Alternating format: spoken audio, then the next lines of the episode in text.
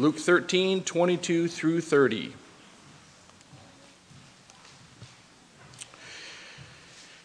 And when he went through the cities and villages, teaching and journeying toward Jerusalem, then said one unto him, Lord, are there few that be saved? And he said unto them, Strive to enter in at the strait gate, for many, I say unto you, will seek to enter in, and shall not be able. When once the master of the house is risen up, and hath shut the door, and ye begin to stand without, and to knock at the door, saying, Lord, Lord, open unto us. And he shall answer and say unto you, I know you not where, whence ye are. Then shall ye begin to say, We have eaten and drunk in thy presence, and thou hast taught in our streets. But he shall say, I tell you, I know you not whence ye are. Depart from me, all ye workers of iniquity. There shall be weeping and gnashing of teeth when she, ye shall see Abraham and Isaac and Jacob and all the prophets in the kingdom of God, and you yourselves thrust out. And they shall come from the east and from the west, and from the north and from the south and shall sit down in the kingdom of God. And behold, these are the last which shall be first, and there are first which shall be last. Let's pray. Heavenly Father, we do thank you. We just ask you just uh, open our hearts and our understanding to this message. Be with Pastor as he uh, delivers his sermon, Lord. We love you and thank you. In Jesus' name, amen. amen. Chris, you're doing just fine. You all don't know what it's like being up here and uh, having to say stuff, and, uh, and it feels like every time you make a little mistake that every single person noticed. And I'm only saying that because uh, the only time people notice is when you stop and call attention to it.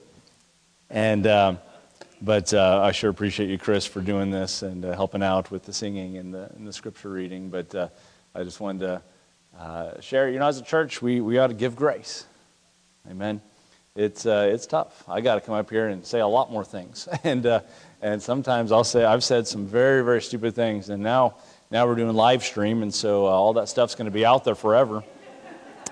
And um, yeah, I've said some actually blasphemous things, unintentionally, attributing things to Jesus that I didn't mean to attribute to Jesus, and so you just never know what you're going to say. All right, but. Uh, we're praying for God's guidance and help today and His grace. Uh, we'll get something from His Word. Here in Luke 13, this is a very uh, uh, sobering text. Jesus has been with these people, and he's, he's dealt with some difficult issues the last few weeks as we looked at. Uh, he talked about uh, repentance. Except ye repent, ye shall all likewise perish. And he talks about uh, different aspects. And so someone asked him the question, as he, no doubt, this student of Jesus is sitting there pondering, and he asked this question uh, Lord, will there be few saved? and uh, you know thinking you know surely jesus is going to maybe back off and say well you know it's not quite hey, boy if, if he was a modern day preacher by the way would there be few saved and say well you know and, and, and, and walk it back a little bit but jesus kind of uh, uh, drives the point home even further and is something that we ought to consider and, and, and bring our attention to today uh, with this answering this question i think it's just as relevant of a question today as it's ever been lord will there be few saved will there be few saved? You know, when taking a road trip, oftentimes you kind of look for, uh, for landmarks. Um, how many of you on the way to Anchorage, there's certain things you just kind of keep an eye out for to kind of maybe uh, encourage yourself on this super long drive? You know, one of the points you might look for is that, uh, uh that uh, igloo hotel that never turned into anything. And uh, we say, oh, we're, we're over halfway, you know, or, or there's certain points. You know, my family, we like to go to, in Wasilla, we like to go to Evangelos and have ourselves a pizza. And uh, if you have not had pizza from Evangelos, you're missing out. But um, we kind of do that, and uh, we're actually planning a trip here soon. And, and Carrie put together a road trip bingo and uh, some things to look for, you know, uh, uh, different animals and, and things. And, and, you know, as we're, as we're kind of journeying with Jesus along the way, there's certain points that, the, that, that should, should cause us to stop and draw attention to these landmarks, if you will. And I think these are one of those a, a, landmark here in, in this text. Lord, there be few saved? Now, you know, keep in mind, uh, make no mistake, the, the goal of this journey, the end point, is Calvary. He, he came to die and he's heading toward that cross and he's been doing it since the beginning. And we've already seen uh, several indications that he's telling his disciples, uh, you know, that, that this is why he came. He's going to be taken in the hands of sinful men. And, and, uh, and he kind of keeps reiterating these points. And I love the times when he does it. You know, it's usually when they're squabbling about some kind of carnal thing, like, Lord, who's going to sit on your right hand and who's going to be on your left hand? You know, and they're talking about all these things. And he's like, guys, don't you understand? I'm going to die here soon. You know, there, there, there's some other things going on that you don't understand. Uh, but one of these landmarks, or you might say a travel note in the journey, we saw in Luke 9, verse 51. You don't need to turn there, but it says, And it came to pass when the time was come that he should be received, he steadfastly set his face to go to Jerusalem. That was about six months prior to the cross. We're now within about three months of him getting to the cross. And he still has his face steadfast as he's heading toward Jerusalem. Since chapter 9, uh, Luke uh, has told us of the time of the Feast of the Tabernacles, which is the end of September or so, to the, to the Feast of the Dedication, which takes place at the end of December. And, and during this time, Jesus ministered in and out of Judea and, and, uh, uh and on his way to Jerusalem. He, he's, he's, he's going to a point. At one point in his ministry, he was, uh, uh, he was pre- uh, present for the Feast of Dedication. It says in John 10, verse 22, and it was at Jerusalem, the Feast of Dedication, and it was winter. He, he had been to Jerusalem for a very brief time for this feast, but now he's, he's, he's heading toward there. This, this last visit, this last journey to Jerusalem would definitely be his last as he's heading towards the, the whole fruition, if you would, of his earthly ministry. Our passage here finds Jesus in the last three, three and a half months of his ministry, and the events recorded in our text uh, this morning uh, uh, take place in eastern uh, Jordan River or in uh, uh, Perea. That's where we find ourselves. And it's, and it's out of um, out of reach of those who are plotting to kill him. And here in Perea, Jesus will make his final descent from Jericho to Jerusalem. And Jesus now finds it necessary to leave uh, Jerusalem for, for, and Judea for a time, and he, he kind of campaigns outside of there. And, and uh, had, uh, you know, while he was in Judea, he profoundly stirred the people. Many of them came with the miracles and the feeding, and, and, uh, and stirred a lot of people and casting out devils, and he was doing all these things. And he kind of comes out uh, just for a little bit, and, but an antagonism of his enemies had grown, and more bitter and, uh, and they're starting to plot against him and so forth. And that's, that's where he finds himself. He crosses the Jordan. He's over there in, in Perea, continuing his ministry.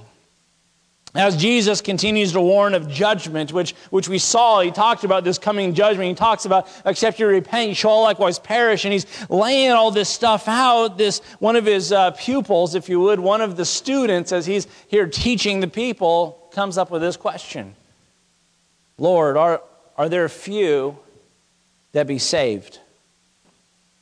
Now, I think that's a very fair question to ask. When you think of the exclusive claims of Jesus Christ, for example, I am the way, the truth, the life. No man cometh to the Father but by me, Jesus said. That's very exclusive. And we think of today in our pluralistic culture, and you know, uh, it doesn't really matter which road you take, as long as you're genuine, as long as you're sincere, it's very easy to step back and say, wait a minute, if Christ is one of, if Christ is um, a way, I'll just put it that way, he has to be the way, or else he's wrong because he claimed exclusivity. So you got to step back and say, wait a minute then, Jesus, does this mean there would be few saved? But not only that, but you think about all those people that have been following him and listening to his teaching. As he even illustrates in this passage, which we'll look at more closely in a minute, but he said, uh, they said, wait a minute, we ate with you. We followed you. And, and no doubt this person asked this question, uh, he had to have been sitting back and analyzing and assessing, thinking, wait a minute, there were days when we had high numbers.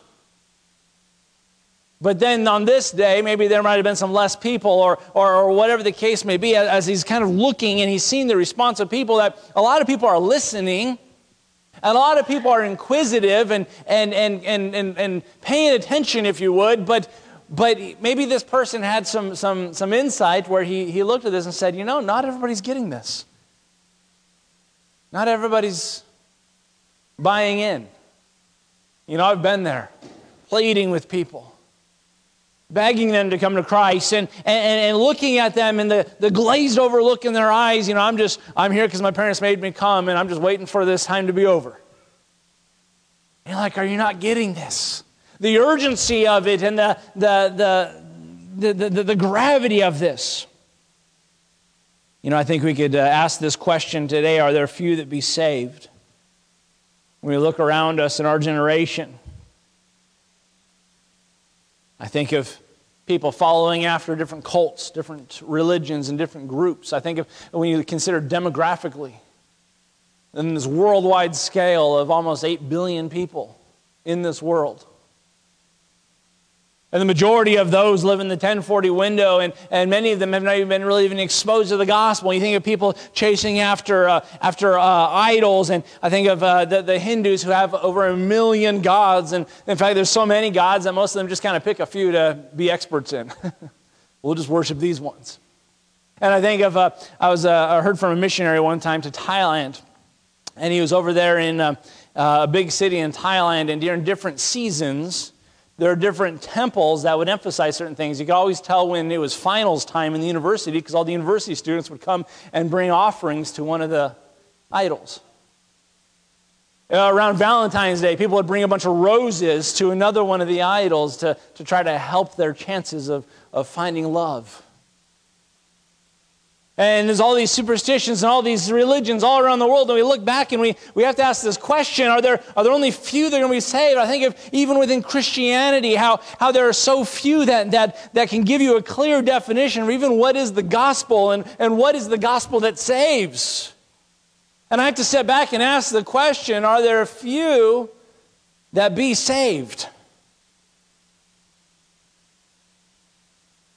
It's amazing, just like I think in Jesus' day, many, there are many followers. There are many of those that kind of look to Jesus and, and read the Bible, and, and, and, and, but, but I think there are many that don't fully buy in. What we might even call a fundamentalist. One that takes God at His word, believes the Bible. This morning I was getting ready and was kind of doing some things around here at the church, and I just had uh, playing on my phone a, uh, a live stream of a, of a church down, um, down in California. This, uh, uh, uh he's actually, he's a Spanish pastor. And, you know, a lot of churches will have an English church with a Spanish ministry. This is a Spanish pastor who's got such a, a large ministry, he has a English service as a side ministry, and uh, but a very just tremendous man of God, and and he was uh, sharing a message this morning, just burdened, and he was talking about uh, how few have a truly biblical worldview. And it's so evident, it kind of ties in a little bit with what we've talked about on Sunday nights. It's so evident that just look around us, what we see going on right now with the rioting and all, this, all these things going on in lower 48. And we, we ask ourselves, you know, where are the pastors and where are the churches and, and, uh, and that really have a biblical worldview in these things and have made an impact in these communities? Where, where is it? And I think what we've done is we, we've so catered to our culture that, that to do that, we have to kind of uh, uh, step away from the Word of God a little bit. And we're saying, well, yes, sort of. We hold up our Bible and say, yeah, those things are true until it hurts your feelings or until it crosses your worldview. And if Jesus was today's modern preacher and he says, Lord, are there few that are going to be saved? Uh, we'd probably say something like this, like when Joel Osteen was on Larry King Live and he said, Well, you know, I can't really judge men's hearts. You know, everyone has to kind of figure that out on their own. And, or are you, you know, he asked him point blank, he said, Do you believe that those that believe different than you are going to go to hell? Well, I can't judge men's hearts. And listen, you don't have to judge men's hearts, he's already judged. And here's what the Bible says our job is to proclaim truth. You coward? Not you guys. I'm having a conversation with Joel Osteen right now. I stand alone on the Word of God, the B I B L E. Do we stand on it? Are there few that be saved? You see, that question and the answer to that question should, should bring an urgency to not dumb down the gospel, but to bring a clarity of the gospel out in our lives in our families to make sure they understand because the reality was true in Jesus' day as he's there with those people, and it is the same reality today. Are there few that be saved? Jesus was on his journey, and this was a very purposeful uh, journey that he's on. And look at verse 22 again. And it says, And he went through the cities and villages, teaching and journeying toward Jerusalem. First thing we see as he went, he was, uh, he was teaching. As he's heading towards Jerusalem, we understand that that's the destination. That's where he's headed to, is Jerusalem. What was he doing on the journey? He was teaching. He was going about and he was teaching about salvation. He was teaching truths about the kingdom. He was proclaiming about his deity. And uh, in fact, in, in uh, John 10, verse 41 and 42, and many uh, resorted unto him and said, Jesus did no miracle, but all things that, uh, I'm sorry, John did no miracle, but all things that John spake of this man were true, and many believed on him there. Talking about John the Baptist pointing those to Jesus. He didn't do any miracles, but they believed on Jesus because everything he said about Jesus was true. But Jesus went about teaching and he went traveling. You notice what it says there again, 22. And it says, and he went to the cities and the villages teaching and journeying toward Jerusalem. The word there, uh, uh, uh, journeying, is the, is, is the word for kind of pursuit. He had this end in mind. Now, many of us, I think, it, when it comes to these kinds of things, we, we have an end in mind and we think, I'll do my job when I get there. And, and, and what, what's something that's just amazing about Jesus is, is the destination with him. Yes, that was very important, but he didn't want to waste the journey. So, you know what he did on the journey? He taught and he shared. I think about that time he was trying to get through the crowd and he was trying to get on to the next place. And, uh, and through the midst of all that, this woman who's, who's, who's in the crowd just had to get to Jesus. She had an issue of blood all these years. And she thought, man, uh, my last chance if I can just touch the hem of his garment. And as, he, as he's traveling through, and no doubt his disciples around him trying to push through the crowds, and, uh, and she touches him and he stops. He perceived virtue had left from him, and what does he do? He doesn't say, you know, you're welcome and keeps going. No, no, he stops everything because this woman was important. And he doesn't, you know, yes, he's on a mission. Yes, he has things to do. And, you know, I've been guilty of this. We get so uh, mission minded, uh, trying to fulfill the things that we have going on, that we miss the opportunities around us. And I want to say, be careful, folks, because you know where you're at today in your job? You're a missionary? Don't get so focused on the job that you lose sight of your calling. I've seen it. And let me just say, jobs can be stressful. And I've seen Christians completely blow their testimony and profanities flying and frustration and all these things. And uh, stop for a second because that job is not the end, it's a means to an end. You are a missionary. You are a representative, an ambassador of the Lord Jesus Christ. Don't miss an opportunity because you have this end in mind you have to get to. No, no, the journey on the way is part of it. So don't miss those opportunities. I remember my wife and I, we were on vacation one time, and uh, we were privileged to lead a few people to the Lord. And I was just so excited about it. You know, some people got saved as we were on our vacation and we were able to witness. And so I just shared about this praise report on Facebook and, and thought, you know, this is wonderful. One of my friends gets on there, and who's going to disciple those people? Oh, I'm sorry. Well, I'm on vacation. I can't witness to anybody because I can't be there to disciple them.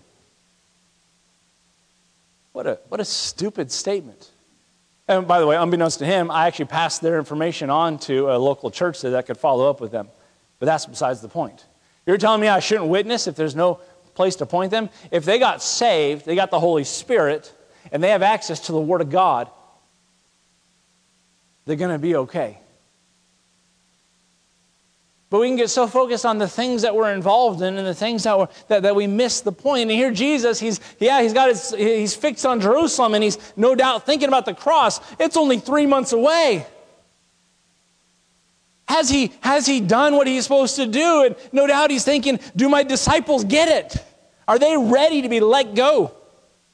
and to do the mission I've called them to do? Have I taught them enough?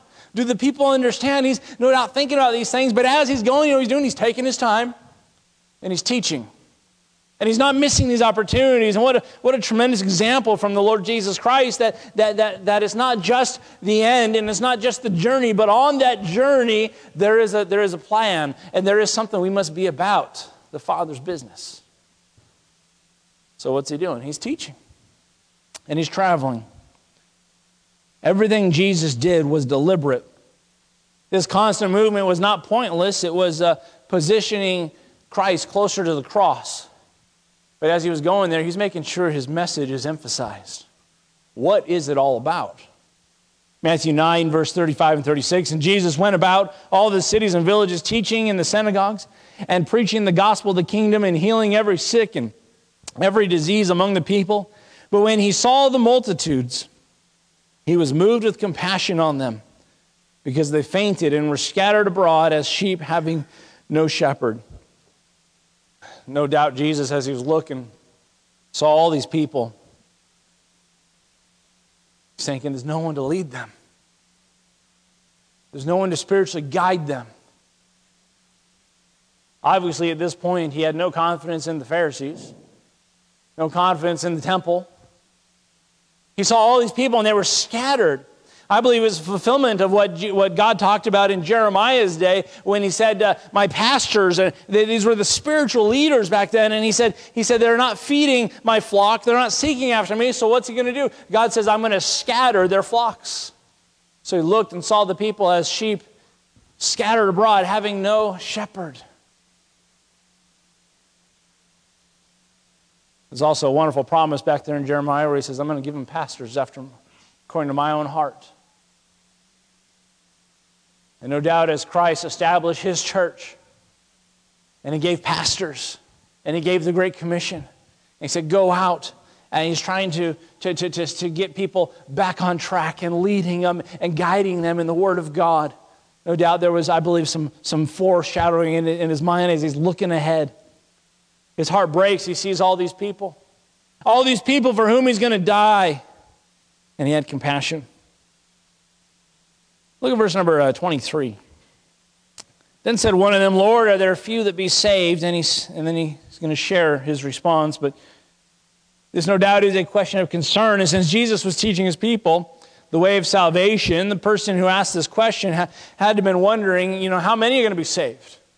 Am I going to be getting in on this thing? The word saved there means to be delivered, as you know, uh, uh, in this context uh, uh of having their sins covered, if you would. And you know, he's basically asking this question Are there, are there few that are going to be in heaven? Are there a few that are going to escape hell? Are there a few that are going to escape this wrath, this judgment that you just spoke about? The question raised was not about deliverance from poverty, as some that teach a social gospel might say. It wasn't about deliverance from poor self esteem. It wasn't about deliverance from illness or sickness. But Jesus was preaching about deliverance from sin and the wrath of God. When the man asked, Are there few that would be saved? He was asking, Are there, are there just few that are going to be delivered from this judgment that you've been talking about, Lord? Romans 5, verse 6 uh, through 10. For when we were yet without strength, in due time, Christ died for the ungodly. For scarcely for a righteous man will one die, yet peradventure for a good man some would even dare to die. But God commendeth his love toward us, and that while we were yet sinners, Christ died for us. Much more then, being now justified by his blood, we shall be saved from wrath through him. For if when we were enemies, we are reconciled to God by the death of his Son, much more, being reconciled, we shall be saved by his life. You know, there's nothing you and I could do to earn salvation. Jesus did it all.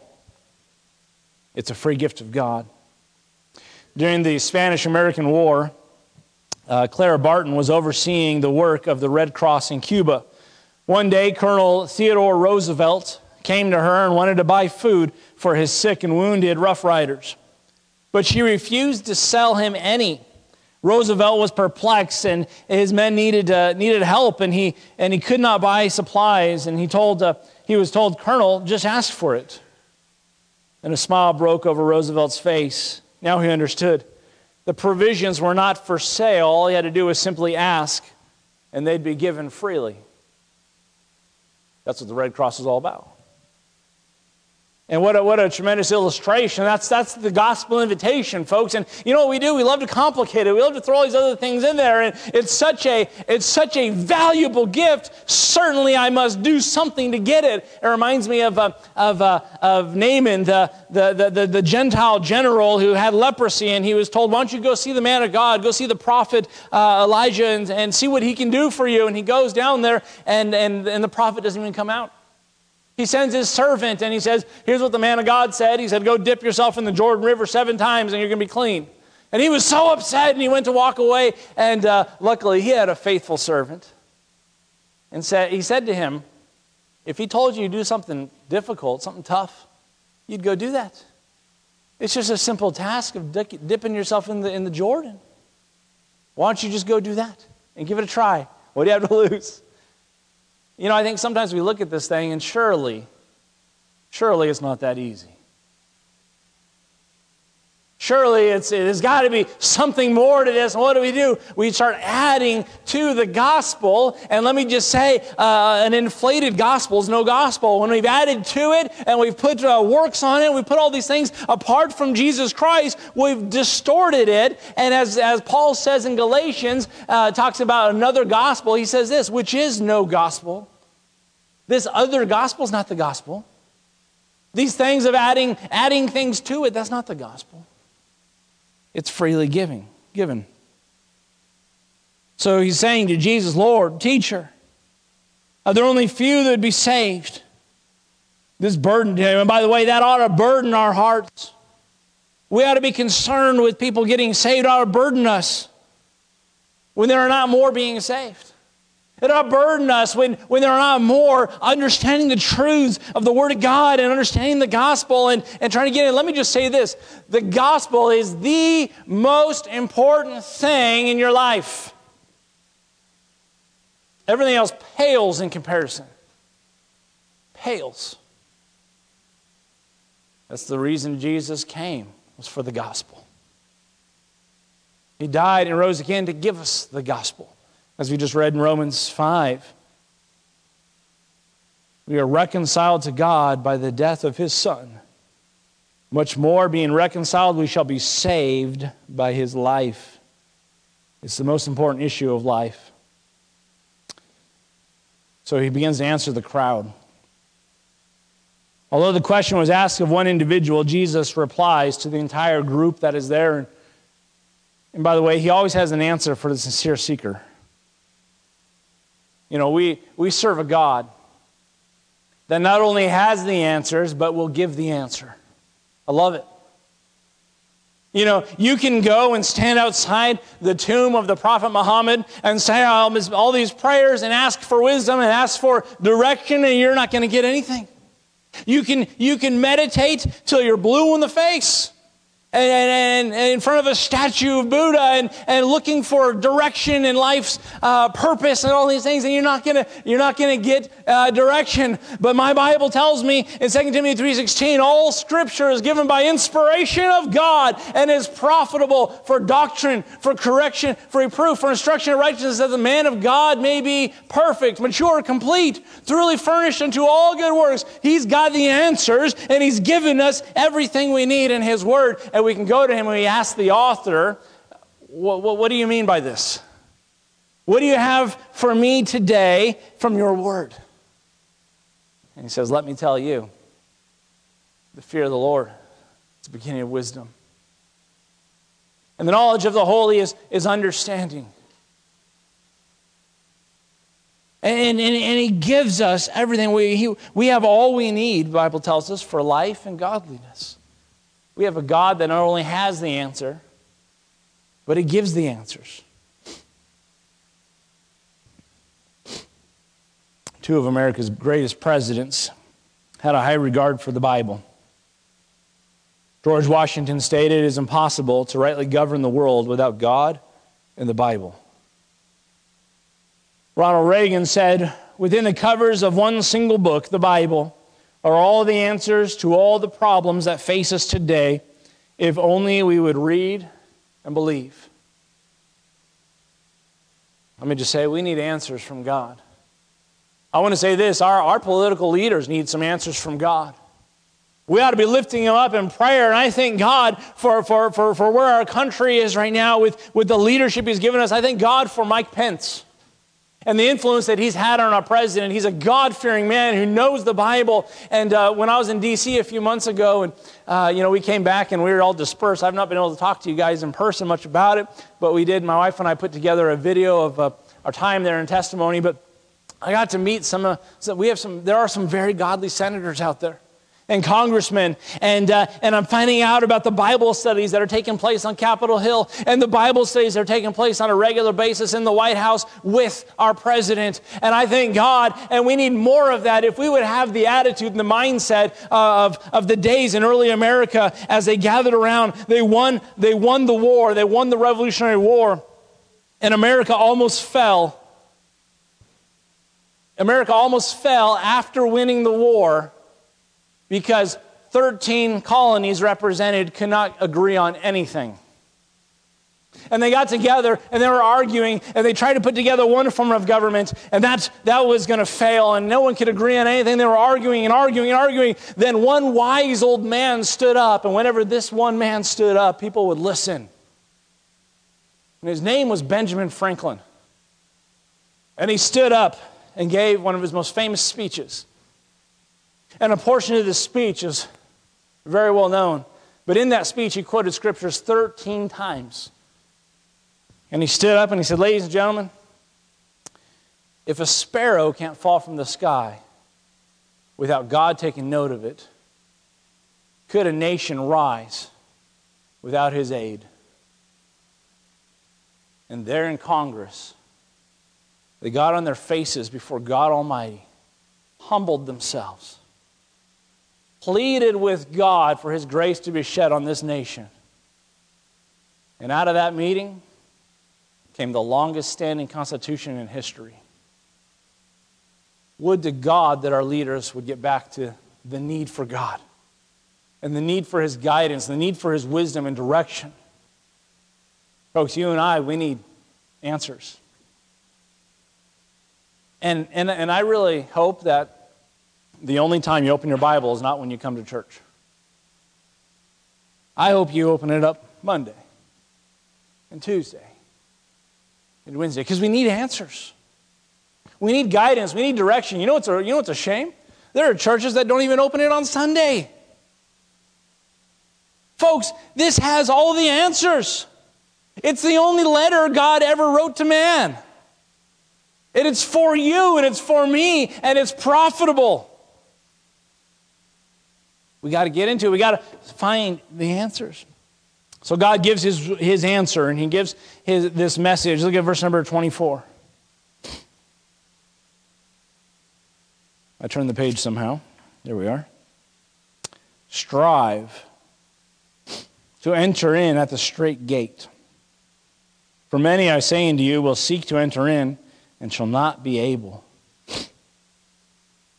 What a question is asked to the many that would come in. You know, when, uh, when a question like this arises, those of you who've been teachers, whether a Sunday school class or teaching your children or, or what have you, every once in a while a question arises that is the, just the perfect question for what we'd call a teaching moment. Jesus was an expert at, uh, at uh, capitalizing on teaching moments. Because when a question like this comes up, there's a root behind it that the wheels are turning and this person is thinking. The heart is ready. You see, you know, you know what we do with our children? We ask questions, prompting questions, because we have no clue what's going on between those ears. But when they all of a sudden will ask a question, you're like, ah, they're thinking. This is now a teaching moment. So, what's Jesus going to do? He's going to capitalize on it with the crowd all there and not just answer this one person, but answer the whole crowd. And so he gives this message. First of all, it's an individual decision. Verse 24 strive to enter at the straight gate. The word there, strive, it, it means to agonize. To, to uh, it, Jesus, by the way, is not teaching we earn our way of salvation, but, but that we are challenged.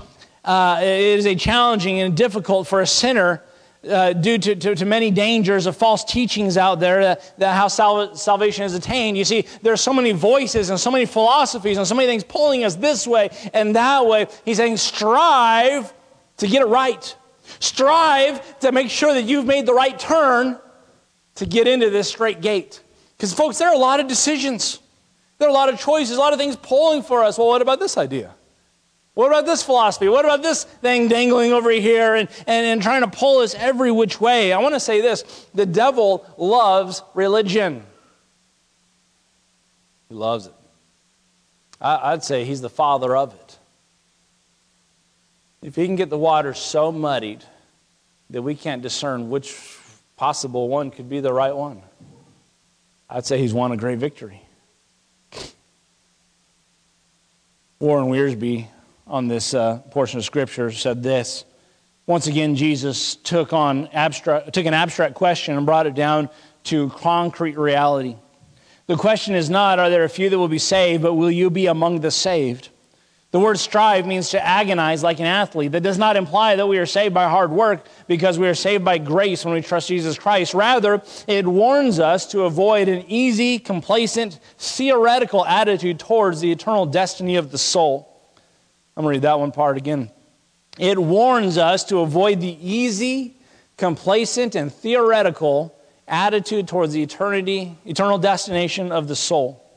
If we fail to take salvation seriously, we may find the door shut and somebody else taking our place at the feast. You see, somebody say things like this, like, I'll worry about that on my deathbed. You know, one day I'm going to get it all straightened out. One day I'm going to make things right. Or, or, or you know, uh, you know, well, you don't understand. My grandfather was a preacher, so I have a family heritage. You don't understand. and we put all these things to put it off to later, or we put it off on somebody else. And when, when, when all of Scripture keeps, it always brings us back around, and Jesus especially was very masterful at this, brings it back around, and he says this What about you? What about you? See, it's an individual. It's, it's something that every one of us must take seriously. Uh, young people, you are not going to heaven because of your parents. You are not uh, getting into the gate because of who you know, because of what church you're a part of, or any of those other things that we tend to hold on to. Enter in at the straight gate. John 6 24.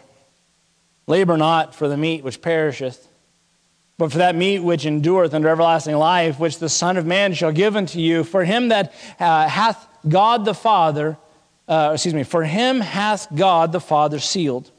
And this is the will of him that sent me, that every one which seeth the Son and believeth on him ha- may have everlasting life, and I will raise him up in the last day. Folks, strive, study it out. Ask the questions. Come to a conclusion. You see, here's kind of the idea today. Well, I'm going to dabble a little bit of this, a little bit of this. I'm just kind of have an eclectic uh, uh, approach to this, and, and I'm going to kind of come up with my own philosophy, my own way of thinking. You know, that's why the word repent shows up so much in the Bible. Because at some point, you've got to abandon your way. But, but in, the, in the pursuit, Ask the questions. Like this man, are there a few that are going to be saved? Ask the questions. Make sure you're striving about it because this is a decision that is going to impact all of eternity.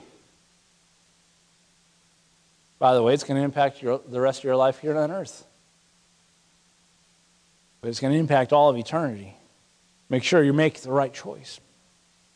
The saved are those who seize the opportunity now and once time for decision is past, attempts to enter into salvation afterwards will be futile. John 14, 6, Jesus answered and said unto him, I am the way, the truth, and the life.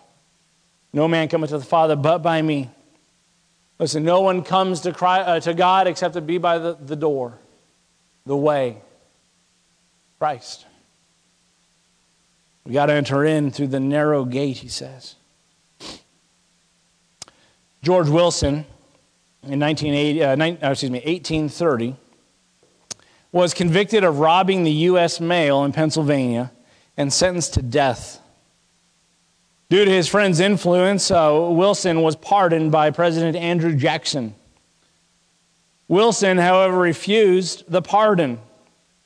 The issue was brought up to the Supreme Court and was asked uh, uh, how to rule on the case. And, and the decision was that if a, a prisoner does not accept the pardon, it is not in effect. A pardon is a deed, and to the validity of, validity of which uh, delivered is essential, and delivery is not complete without acceptance. It may then be rejected by the person to whom it is tendered, and if rejected, we have discovered no power in this court to force it upon them. George Wilson must be hanged. Jesus offers a pardon. But let me just say, a pardon can only be uh, come to completion when it's been received. You must receive it. See, and this is the problem. So many things that we hold on to. Well, he can't send us all to hell. He can't punish us all. Or, or I'm, you know, I'm, I'm saved because I'm an American. I've heard it all, folks. I've heard all those things. It must be received. Matthew 7, 13 through 15. Enter ye at the straight gate. For wide is the gate and broad is the way that leadeth to destruction, and many there be, uh, excuse me, many there be which go in thereat.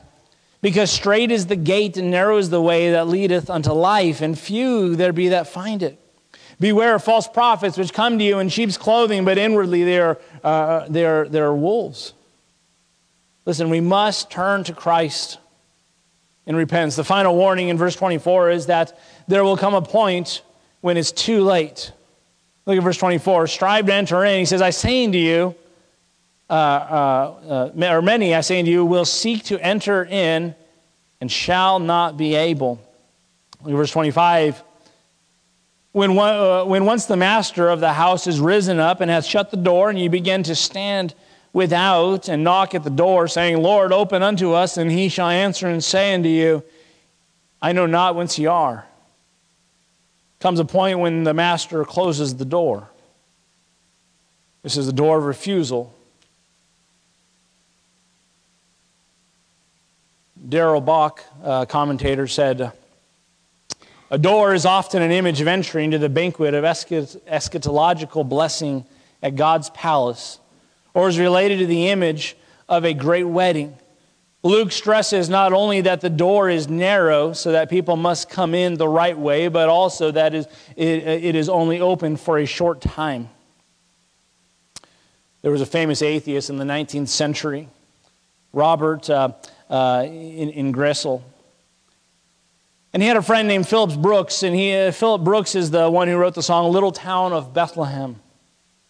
Brooks was on his deathbed, and his friend Robert uh, wanted to visit him, and he was not seeing visitors. He wasn't taking any visitors. But finally, he let his friend uh, Robert come in and visit him. And he said, You know, I just want to thank you. I know you're not seeing visitors, you're not taking people in. And uh, I want to thank you for taking this time uh, to visit with my friend. To which Brooks replied, He said, I'm glad to see you. He said, uh, he said, I'm fairly confident I'm going to see those other people again in the next life. But I'm not so sure I'm going to see you. On his deathbed, he wanted to have one more opportunity to share the gospel with his atheist friend. Verse number 27 But he shall say, I tell you, I know ye not whence ye are. Depart from me, all ye that work, uh, uh, all ye workers of iniquity.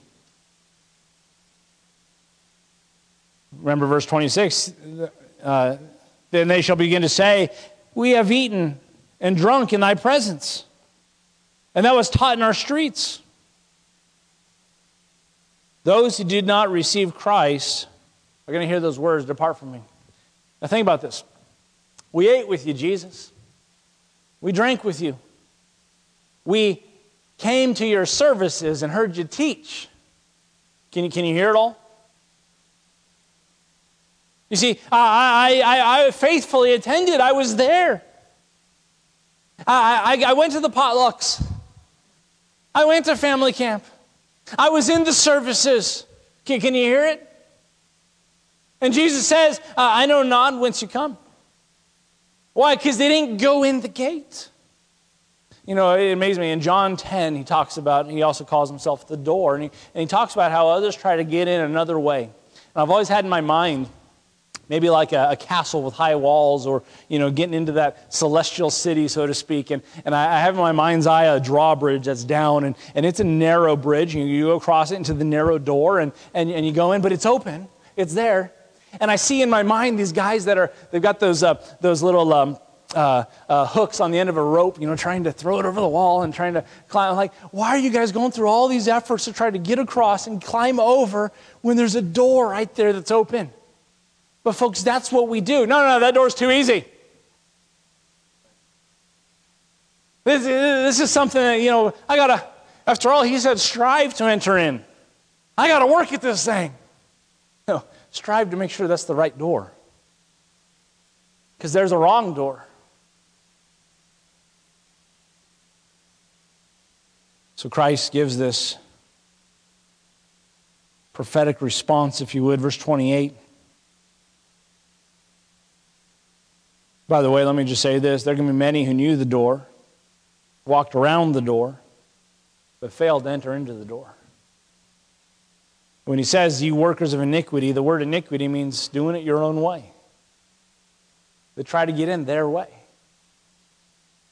not yielding to Christ's way. That was kind of the image that's painted with when Paul was so burdened for Israel. My brethren, my prayer and my heart's desire for Israel that they might be saved. I bear them record, they have a zeal for God, but not according to knowledge. That they, going about to establish their own righteousness, have, not, have failed to, to uh, uh, yield to the righteousness of God, which is in Christ Jesus. I love the word, it's simply yield. Let it be God's way. Let it be the way that, that, that He's given. I am the way, He said. And, and when we try to work about ourselves, I'm going about to establish my own righteousness. That's why I love Ephesians 2, verse number 8 and 9. It says, For by grace you saved through faith, not of yourselves. It is a gift of God. It's a gift, not of works. Of, of works, lest any man should what? Boast. What a weird word to put on there. But you know what we do? We boast. Look at what I've done. Surely I'm getting in. Lord, we ate with you, we drank with you, we heard your teaching. Well, if you're going to rely on that, it's still not enough. It's not of works. What, you believe in free grace? Yes. That's what the word grace means free, not deserved. Verse number 28 there should be weeping, gnashing of teeth when you shall see Abraham and Isaac and Jacob and all the prophets in the kingdom of God, and ye yourselves thrust out. The Old Testament prophecies indicate that God would give Israel a window, window of time to receive salvation through their Messiah. Isaiah 61, 1 and 2, the Spirit of the Lord, God is upon me. This is the first sermon Jesus preached. Because the Lord hath anointed me to preach good tidings to the meek, and hath sent me to bind up the brokenhearted, and proclaim liberty to the captives, and the opening of the prison to them that are bound, to proclaim the acceptable year of the Lord, and the day of vengeance of our God, to comfort all that mourn. Jesus would plead with Israel to accept him as their Messiah, and, and the choice was ultimately theirs to make. And it says in Luke uh, 19, 42 and through 44, saying, If thou had known, even thou, at least in this day, the things which belong to thy peace. But now they are hid from thine eyes, for the days shall come upon thee, and thine, uh, thine enemies shall cast a trench about thee and compass round, uh, compass thee round, and keep thee in, uh, in on every side, and they shall uh, excuse me, and they shall lay thee even to the uh, even the ground, thy children within, and they shall not leave uh, the one stone upon the other, because thou knewest not the time of visitation. This was the time when God was going to visit with His people and give them this extension, give them this opportunity, and they would not. This no doubt was a pronouncement of grief. He warns the unbelieving uh, Jews The scriptures make it clear for the unbelieving that are living and uh, that they're living on borrowed time, and Jesus desired a response, not just familiarity. The Bible says this in uh, 2 Timothy 3 5, having a form of godliness, but denying the power thereof, from such turn away. You see, they were, they were very big on claiming, you know, well, we're of Abraham's seed. Surely we're, we're, we're the ones. And yes, they were God's chosen people, uh, but, but he offered them a Messiah be, you know, that had been promised all the way back to Genesis chapter 3. And he said, Here's my plan, and, and it's all coming to fruition now. And would you just come? Would you recognize the day that you're in? And they wouldn't. So Jesus rejects the second appeal in the most emphatic terms. Luke 6:46 and he says, "Why call ye me Lord, Lord, and do not the things which I say?" Matthew 7, 21 22, Not everyone that say to me, Lord, Lord, shall enter into the kingdom of heaven. But he that doeth the will of my Father which is in heaven, many will say to me in that day, Lord, Lord, have we not prophesied in thy name, and in thy name cast out devils, and in thy name done many wonderful works? John 8, 21, Then said Jesus unto them, I go my way, and ye shall seek me, and shall die in your sins.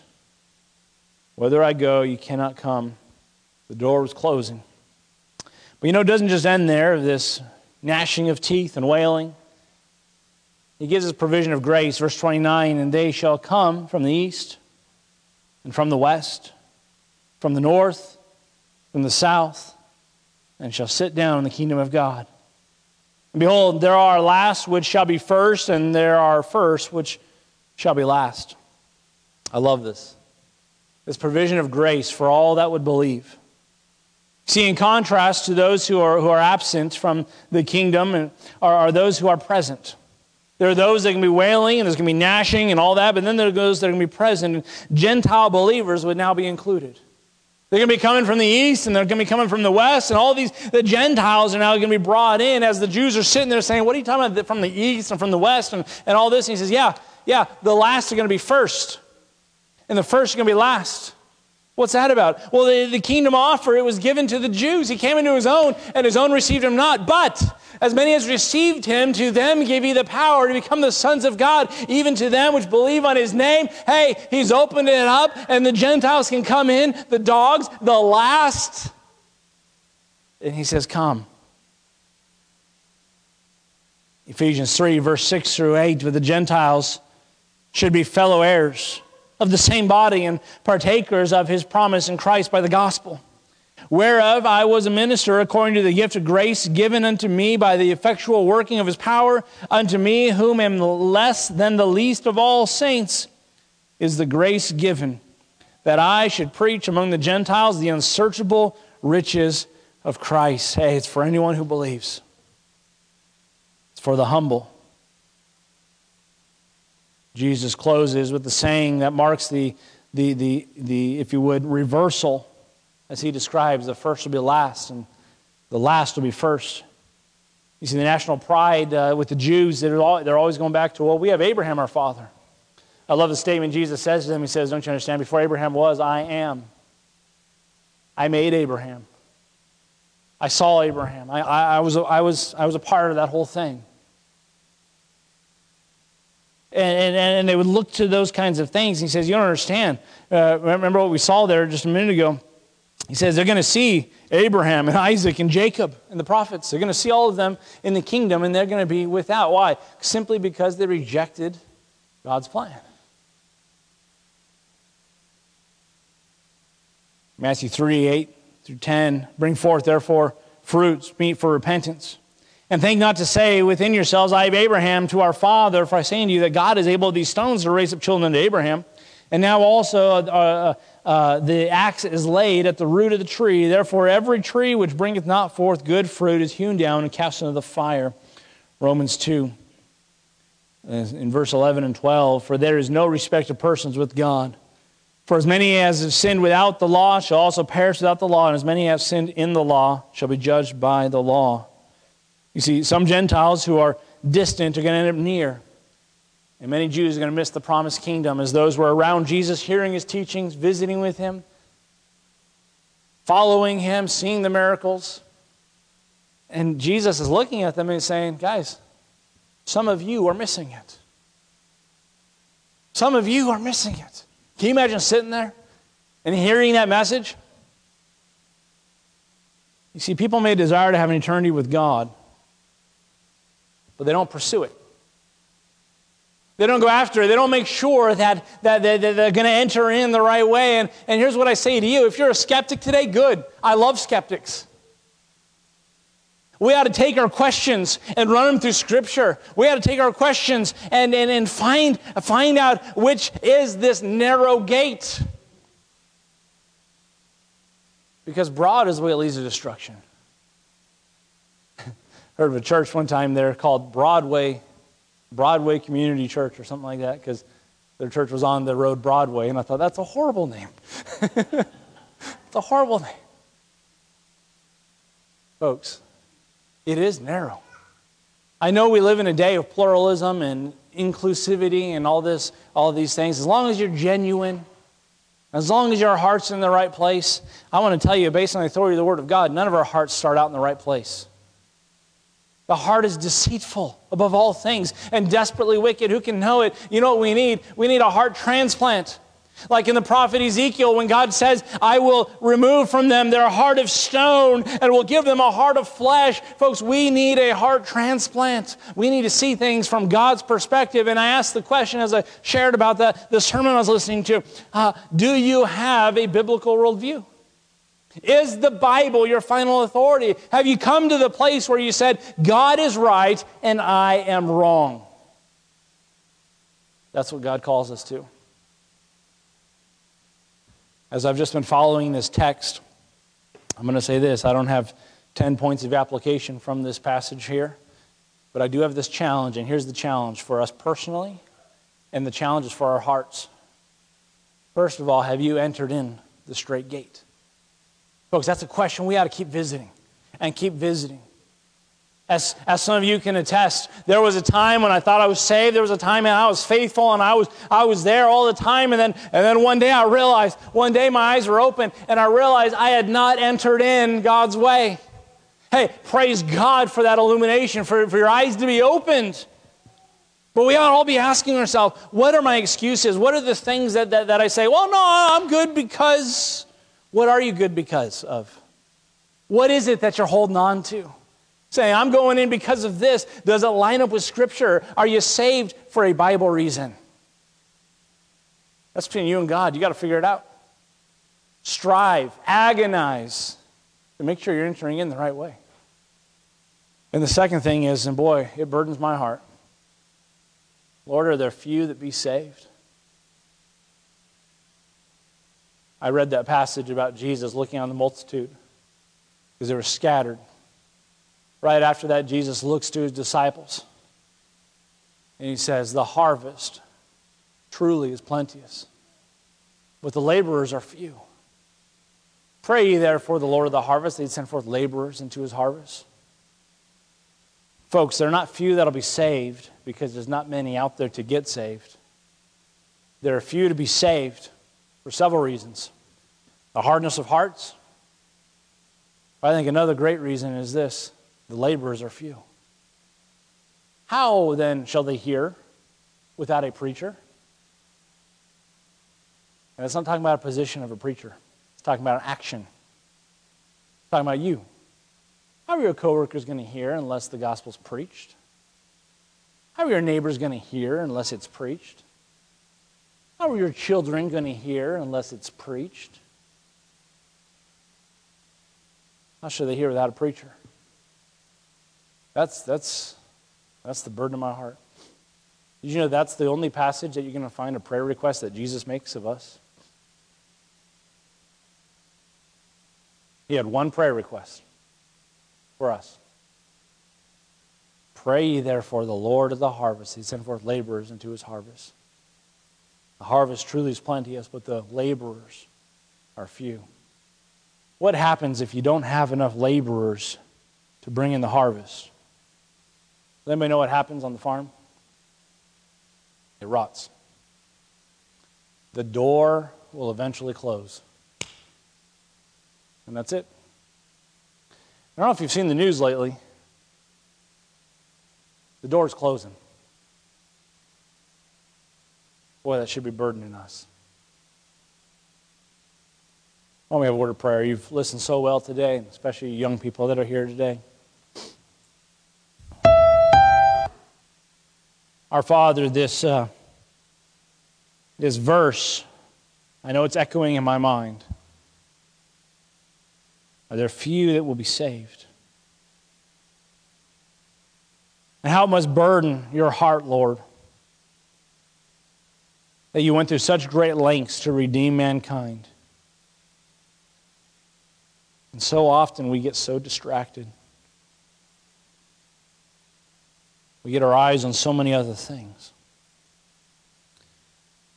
Father, I pray for two things for our church. I pray, first of all, that if there's anyone here